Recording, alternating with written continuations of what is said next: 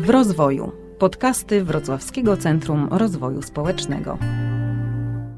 Zapraszamy na odcinek z serii W rozwoju rodziny. Gospodarzem odcinka jest Fundacja Wychowanie w Szacunku. Dzień dobry, witamy serdecznie na naszym kolejnym podcaście. Z tej strony Kasia Kowalska-Bębas, Fundacja Wychowanie w Szacunku. Dzisiaj będę rozmawiać z Łukaszem Srokowskim na temat szkół alternatywnych. Dzień dobry. Dzień dobry Kasiu, dzień dobry wszystkim. Łukasz, dlaczego to akurat Ciebie, jak myślisz, zaprosiłam do tego tematu? Wiesz co, no mam parę pomysłów na ten temat, ale wyobrażam sobie, że jednym z nich może być to, że prowadzę szkołę alternatywną we Wrocławiu, a właściwie nawet nie tylko we Wrocławiu, bo mamy już w tej chwili trzy szkoły we Wrocławiu, w Poznaniu i w Warszawie. No i otwieramy też teraz e, nasze autorskie liceum we Wrocławiu od września. No tak, i też trochę zajmujesz się edukacją, jeśli tak ogólnie rzecz biorąc. Wiesz co, to jest w ogóle dłuższa historia, bo ja generalnie mam poczucie, jak tak sięgam trochę pamięcią wstecz, że od 19 roku życia, a już podchodzę pod 40, e, próbuję zmieniać system edukacyjny na różne sposoby i formy. Byłem przez lata wkręcony w taki program, dość dobrze we Wrocławiu znany, Odyssey Umysłu. E, często też znana jest jego druga wersja Destination Imagination. E, I przez wiele lat próbowałem zmieniać system publicznej edukacji miałem nadzieję, że uda się tutaj coś zreformować. W końcu się poddałem, stwierdziłem, że jest to zbyt wielki wieloryb, żeby go zjeść. E, no i przeniosłem się na grunt tworzenia, tworzenia własnej szkoły e, i faktycznie obserwuję to środowisko takiej edukacji alternatywnej, niesystemowej od dobrych chyba już siedmiu lat i widzę, jak ono wyszło z e, totalnie niszowego, e, takiego środowiska, gdzie było, nie wiem, może w całym Wrocławiu kilkadziesiąt osób zainteresowanych budowaniem alternatywnych szkół, do czegoś, co już właściwie wyszło do mainstreamu. To znaczy szkoły e, autorskie, szkoły alternatywne. Nie mam tu na myśli zwykłych szkół prywatnych, tylko takie, które próbują oprócz tego, że są niepubliczne, rozwiązywać w inny sposób organizację pracy, inaczej podchodzić do budowania relacji z dziećmi, dawać większą decyzyjność, większą autonomię uczniom. E, takich szkół jest, mam wrażenie, coraz więcej i powiedziałbym, że obstawiam, że bardzo wielu rodziców, którzy mm, myślą, gdzie teraz swoje dziecko dać do jakiej szkoły, już kontakt z takimi szkołami mieli, albo coś słyszeli bezpośrednio, albo od kogoś. Zaczyna to być coś, co jest w miarę, w miarę rozpoznawalne i bardzo to ciekawie wygląda. Mhm. Też tak obserwuję, że ten rynek we Wrocławiu jest coraz szerszy i coraz większy. Ale powiedz, jakby z Twojego punktu widzenia, dla kogo ta alternatywna szkoła może być rzeczywiście e, takim ważnym zapleczem domowym, nie? No bo to i dziecko idzie do szkoły, no to jest takie normalne, nie? Że ma 7 lat i hop, jest szkoła rejonowa, mogę tam posłać dziecko, ale mogę jednak mieć jakąś potrzebę, żeby coś innego się zadziało w tej sferze edukacji. Wiesz co, to rozdzielmy to na dwie części. Jedna część to będzie najpierw, co to jest szkoła alternatywna, żebyśmy w ogóle wiedzieli, o czym my tutaj mówimy, a potem ewentualnie dla kogo i dlaczego i dlaczego właśnie teraz po pandemii bardziej ta potrzeba narosła. E, generalnie alternatywne szkoły, mamy w Polsce, powiedziałbym teraz trzy typy, może cztery typy szkół. Mamy szkoły e, publiczne, które wszyscy znają. To są szkoły, które są prowadzone przez e, samorząd, e, generalnie działają na zasadach takich bardziej tradycyjnych. Są w nich czasami nauczyciele, którzy próbują coś robić inaczej, albo dyrektorzy, którzy próbują coś robić inaczej, ale muszą oni wtedy walczyć bardzo mocno z systemem, działać pod prąd, żeby jakkolwiek innowacyjnie funkcjonować. Mm, wiesz, jest wiele szkół publicznych, które do dzisiaj, e, jeżeli nauczyciel chce zrobić coś nietypowego, na przykład w ramach lekcji zabrać dziecko e, na dzieci na dwór, musi napisać wniosek o innowację pedagogiczną. E, I takich absurdów jest dużo, co powoduje, że narasta fala powstających innych szkół. I teraz te inne to są szkoły niepubliczne i tutaj można je może nie pod względem formalnym, ale bardziej stylu działania podzielić na trzy kategorie. E, pierwsza to są szkoły, nazwałbym tradycyjne, niepubliczne, czyli to są takie placówki, które e, działają na zasadach identycznych jak publiczne, e, czyli mają oceny, mają dosyć wysoki nacisk na te tradycyjne umiejętności akademickie, często różnią się od publicznych wyłącznie tym, że robią to w trochę lepszych warunkach, mają lepszą bazę lokalową, mają albo miewają, bo to też różnie bywa, lepiej opłaconych nauczycieli, e, mniejsze klasy i generalnie mm, jakby ja bym powiedział, że mają bardziej ładniejsze złote klamki nie, niż szkoły publiczne. Ale to jest ta fundamentalna różnica, a pod względem organizacji pracy tak samo dzieci są oceniane, tak samo jest nacisk na motywację zewnętrzną, na tradycyjne osiągnięcia, ciśnienie często na konkursy, olimpiady e, i to jest jakby jedna grupa szkół. Druga grupa szkół e, niepublicznych to są szkoły z kolei totalnie demokratyczne, bardzo alternatywne, które stawiają na to, żeby dzieciom e, silnie rozwinąć umiejętności społeczne, dać im poczucie autonomii i sprawstwa, ale często bez nacisku na umiejętności i wiedzę tradycyjną akademicką.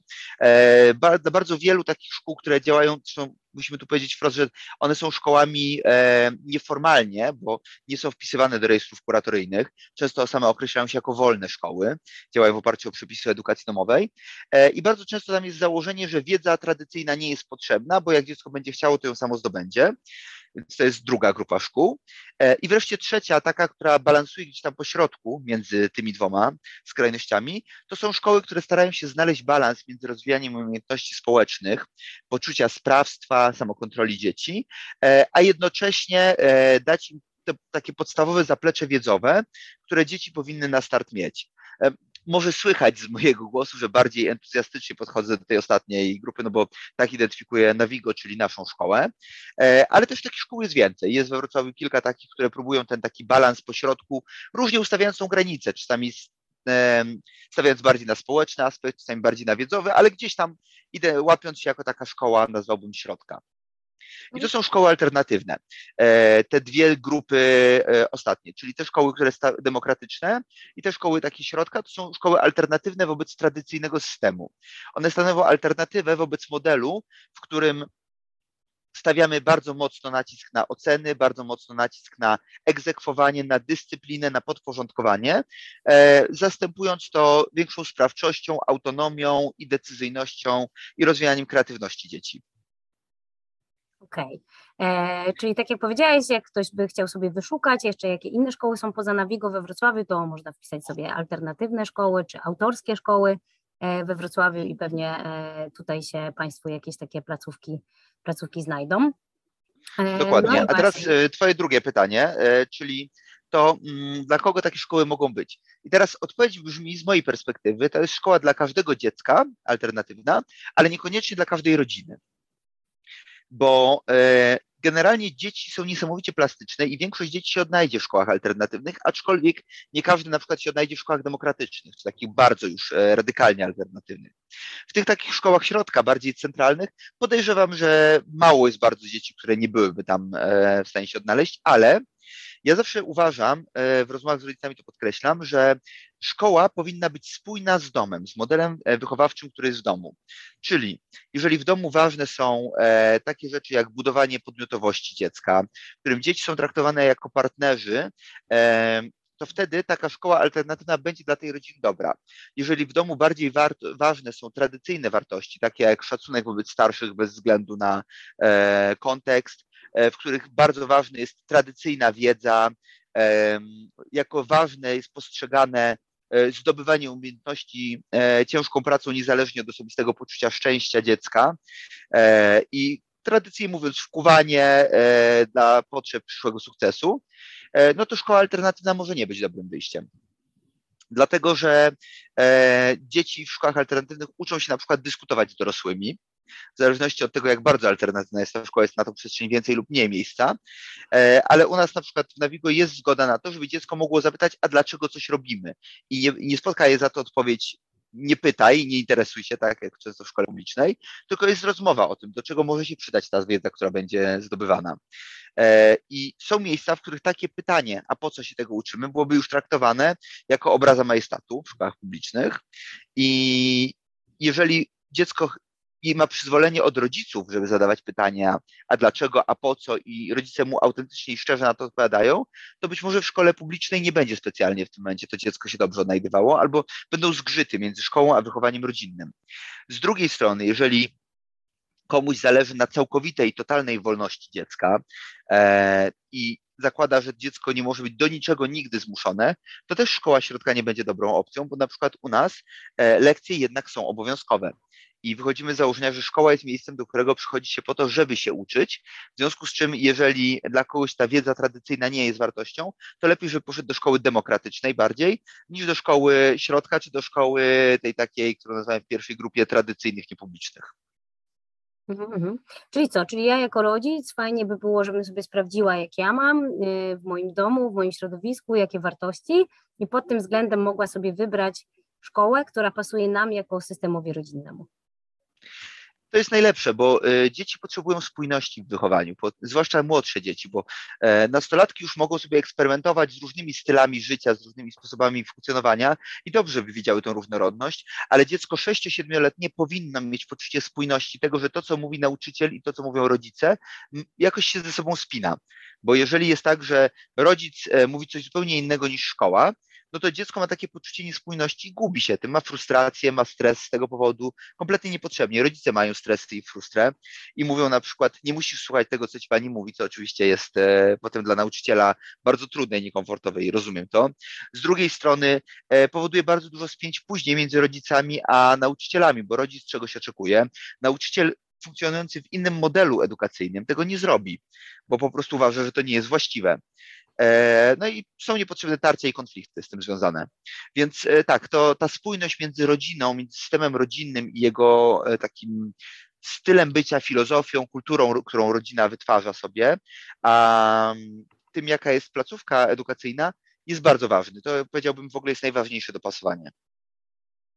Mhm. Wiem też, że jest tak, że w wielu placówkach dzieci mogą E, być przyjęte z dużym wyprzedzeniem, więc jak teraz nas e, Państwo słuchają, to może być za późno trochę, żeby już e, dziecko zapisać w tym momencie do placówki, ale warto tak naprawdę zacząć już teraz przygotowywać się, jeśli chcemy, myślimy o kolejnym wrześniu. Więc, lub jeszcze następnym. Lub jeszcze następnym, właśnie. to Łukasz, może byś opowiedział trochę o Navigo, jakie wy tam macie wartości, ja, co jest dla was ważne, jaka jest filozofia waszej szkoły? Bo wiemy, że trochę oparta na fińskiej edukacji. Tak, bo generalnie kiedy zakładałem szkołę, zastanawialiśmy się, jaki model edukacyjny najlepiej się sprawdza na świecie, bo chcieliśmy zrobić coś, co nie będzie eksperymentem, co będzie bazowało na istniejących, doświadczonych modelach, żeby nie wymyślać koła na nowo, bo, bo to nie jest tak, że na świecie nigdzie nie ma dobrych pomysłów. One są, tylko trzeba z sensownego miejsca je wybrać. I Finowie mają najlepsze systemowe rozwiązania, to znaczy nie takie, które są uzależnione od tego, kto akurat w danym momencie kieruje szkołą albo kto w danym momencie uczy. I oczywiście te osoby są bardzo ważne, bo one tworzą, e, jakby one pokazują, jak realizacja tych założeń jest w praktyce, w praktyce wygląda, ale mm, pewne systemowe e, rzeczy, które się sprawdziły, no są najlepsze do kopiowania. W związku z czym popatrzyliśmy, jak Finowie to robią. I dla Finów bardzo ważnych jest kilka rzeczy taką chyba absolutnie kluczową rzeczą jest budowanie autonomii i poczucia sprawstwa dziecka, tego, że ono ma poczucie, że ma na coś wpływ. Finowie e, słyną z tego, że są e, we wszystkich badaniach wychodzi jak, wychodzą jako najszczęśliwsze społeczeństwo świata, mają jeden z najwyższych współczynników szczęścia i dorośli Finowie i dzieci, a jednocześnie mają ogromny kapitał zaufania do siebie nawzajem, ufają sobie, e, mają relatywnie niską przestępczość, mają bardzo wysokie poczucie takiego bezpieczeństwa psychologicznego w kontakcie z innymi Finami, e, a to wynika w dużym stopniu z tego, że od początku e, to poczucie zaufania jest budowane e, od szkoły. I my wyszliśmy z założenia, żeby to się stało, no to trzeba zrezygnować z pewnych tradycyjnych atrybutów szkoły, e, które notabene nie są w ogóle prawnie wymagane. Więc u nas w szkole nie ma dzwonków, nie ma mm, ocen, nie ma sprawdzianów, nie ma zadań domowych. E, w zamian za to dzieci wspólnie z nauczycielami monitorują to, gdzie są edukacyjnie. Mamy takie narzędzie, które nazywamy mapami kompetencji, e, które, na których dzieci mają zaznaczone wszystkie umiejętności, które muszą zdobyć w danym roku szkolnym e, i wspólnie z nauczycielem sprawdzają co jakiś czas, gdzie już są. I kiedy dziecko potrafi daną ma daną umiejętność zdobytą, przychodzi do nauczyciela i mówi, już potrafię, nie wiem, przekraczać próg dziesiętny w dodawaniu w e, drugiej klasie. I nauczyciel mówi, dobra, weryfikujemy, Dziecko wykonuje kilka zadań. Jeżeli faktycznie ma daną umiejętność, z nauczycielem wspólnie zaznaczają na jego mapie, OK, tę kompetencję już zdobyłeś, jaką teraz byś chciał zdobyć? I to jest trochę jak system sprawności harcerskich. Efekt jest taki, że dzieciaki bardzo szybko zaczynają same świadomie monitorować to, gdzie są edukacyjnie. Ja widzę, jak moja córka teraz w czwartej klasie, na przykład wczoraj miała dzień kompetencyjny z WF-u e, i konkretnie ćwiczyła sobie wcześniej, bo chciała pokazać różne kompetencje na tym dniu związane z koszykówką. I po prostu wiedziała, co będzie mogła pokazać, sama wybierała, z czym przyjdzie czym się chce pochwalić. Efekt jest taki, że dzieci uzyskują wysoką motywację wewnętrzną, bo to jakby ich jest wpływ. Bo mm, to jest trochę tak, że poczucie wpływu bardzo mocno kształt, przekłada się na poczucie odpowiedzialności. Ja generalnie ludzie czują się odpowiedzialni za to, na co mają wpływ. Jeżeli czegoś nie kontroluję, to też nie czuję się za to odpowiedzialny. To nie jest moja sprawa. A niestety publiczny system robi coś takiego, że zabiera dzieciom odpowiedzialność, zabiera im kontrolę e, i dzieciaki mówią, nie moja sprawa, ja nie muszę się uczyć. To jakby oni ode mnie tego chcą, ale to nie jest to, czego ja chcę. A tymczasem nauka jest fascynującą rzeczą. Uczenie się jest świetną sprawą, pobudza dopaminę, jest e, naturalną potrzebą bardzo każdego dziecka, tylko no nie wolno tej ciekawości zabijać. I to jest taki dosyć ważny kawałek. E, więc e, my zbudowaliśmy taki system, w którym staramy się tej ciekawości świata, tego zainteresowania nie zabijać. Idzie nam chyba dość dobrze, bo tak jak patrzę na nasze najstarsze klasy, czwarte, bo zaczęliśmy 4 lata temu i co roku przyjmujemy jedną pierwszą, to widzę, że nasze dzieciaki dalej lubią się uczyć. Dalej, jak kończy się rok szkolny, to wcale nie ma wielkiej radości, że nie będzie szkoły przez dwa miesiące, to jest takie na zasadzie, okej, okay, szkoda, fajnie byłoby jeszcze trochę pobyć w szkole. E, więc e, mam poczucie, że to w miarę nam działa. Dobrze się tego słucha, jak mówisz, e, bo ja mam doświadczenia bycia swojego w szkole takiej systemowej. Mm, też jakby nie chcielibyśmy wieszać psów tutaj na szkołach systemowych, bo wiemy, że są też takie szkoły systemowe, które są fajne, wiemy, że są nauczyciele, którzy pracują z pasją i są na przykład budzące się szkoły w ramach y, tak. tej, takiej systemowej, systemowych placówek, e, mhm. ale rzeczywiście mam takie wrażenie, że coraz więcej osób chce i korzysta z tych alternatywnych e, szkół. Są już też alternatywne przedszkola, tak, więc można w ogóle dzieci z tego systemu wyjąć. No i są też e, alternatywne licea. Zdarzają się. Liceów jest najmniej, zdecydowanie. E, i to jest jakiś tam problem, ale to wydaje mi się jest taka fala, wiesz, która idzie od przedszkoli, bo jakieś 8-7 lat temu, mam wrażenie, zaczął się boom na niepubliczne przedszkola, e, coraz bardziej inaczej działające. Od 3-4 lat to bardzo mocno widać rozwój przedszkoli niepublicznych. No i wiesz, i to jest prosta matematyka. Ci rodzice po dwóch, trzech latach w tych przedszkolach idą do szkoły, no i szukają szkoły, która będzie taka jak to ich przedszkole. Więc trafiają, tych szkół jest coraz więcej, aczkolwiek moim zdaniem Wrocław spokojnie dałby radę uciągnąć jeszcze z kolejne, nie wiem, 30% więcej niż jest, może więcej nawet. E, no i teraz ci rodzice są w tych szkołach i to jest generalnie ten, ci rodzice, którzy tam poszli 4-5 lat temu do tej szkoły, no teraz są w 5-6 klasie e, i za chwilę oni skończą te szkoły i powiedzą, do jakiego liceum idziemy. Więc mam poczucie, że ilość liceów z kolei takich bardziej mm, alternatywnych też będzie przyrastać. No i to już się dzieje w tej chwili, tak? Znaczy my to widzimy, my nasze liceum odpalamy od września e, i widzieliśmy, jakie było zapotrzebowanie. E, zaczęliśmy rekrutację mm, chyba w końcówce listopada albo na początku grudnia. W marcu już nie mieliśmy miejsc. Hmm. Więc, e, a przyjęliśmy trzy klasy po 16 dzieci. E, więc mam poczucie, że tutaj będzie potężny obszar do zagospodarowania i że będzie po prostu bardzo dużo, bardzo dużo powstawało takich placówek, bo jest to niezbędne najzwyczajniej w świecie. Mhm. Też mam wrażenie, że dzięki temu, że te szkoły mamy różne, też trochę to społeczeństwo nasze będzie bardziej zróżnicowane, ale jest jeden mały problem związany z alternatywnymi szkołami, a mhm. mianowicie to, że one są niedostępne dla wszystkich odbiorców ze względu na koszty. To prawda. To prawda i to jest coś, co mnie osobiście bardzo smuci, że ja jestem socjologiem z wykształcenia i ja wiem, że istnienie samo niepublicznych szkół pogłębia rozwarstwienie społeczne i przez wiele lat próbowałem coś zmienić, tak jak Ci wspominałem, próbowałem zmieniać system publicznej edukacji e, i gdyby się dało zrobić taką szkołę bezpłatnie, chętnie bym ją zrobił. Problem polega na tym, że jedne z podstawowych ograniczenia są, wiesz, nauczyciele powinni zarabiać dobrze. W publicznym systemie nie zarabiają.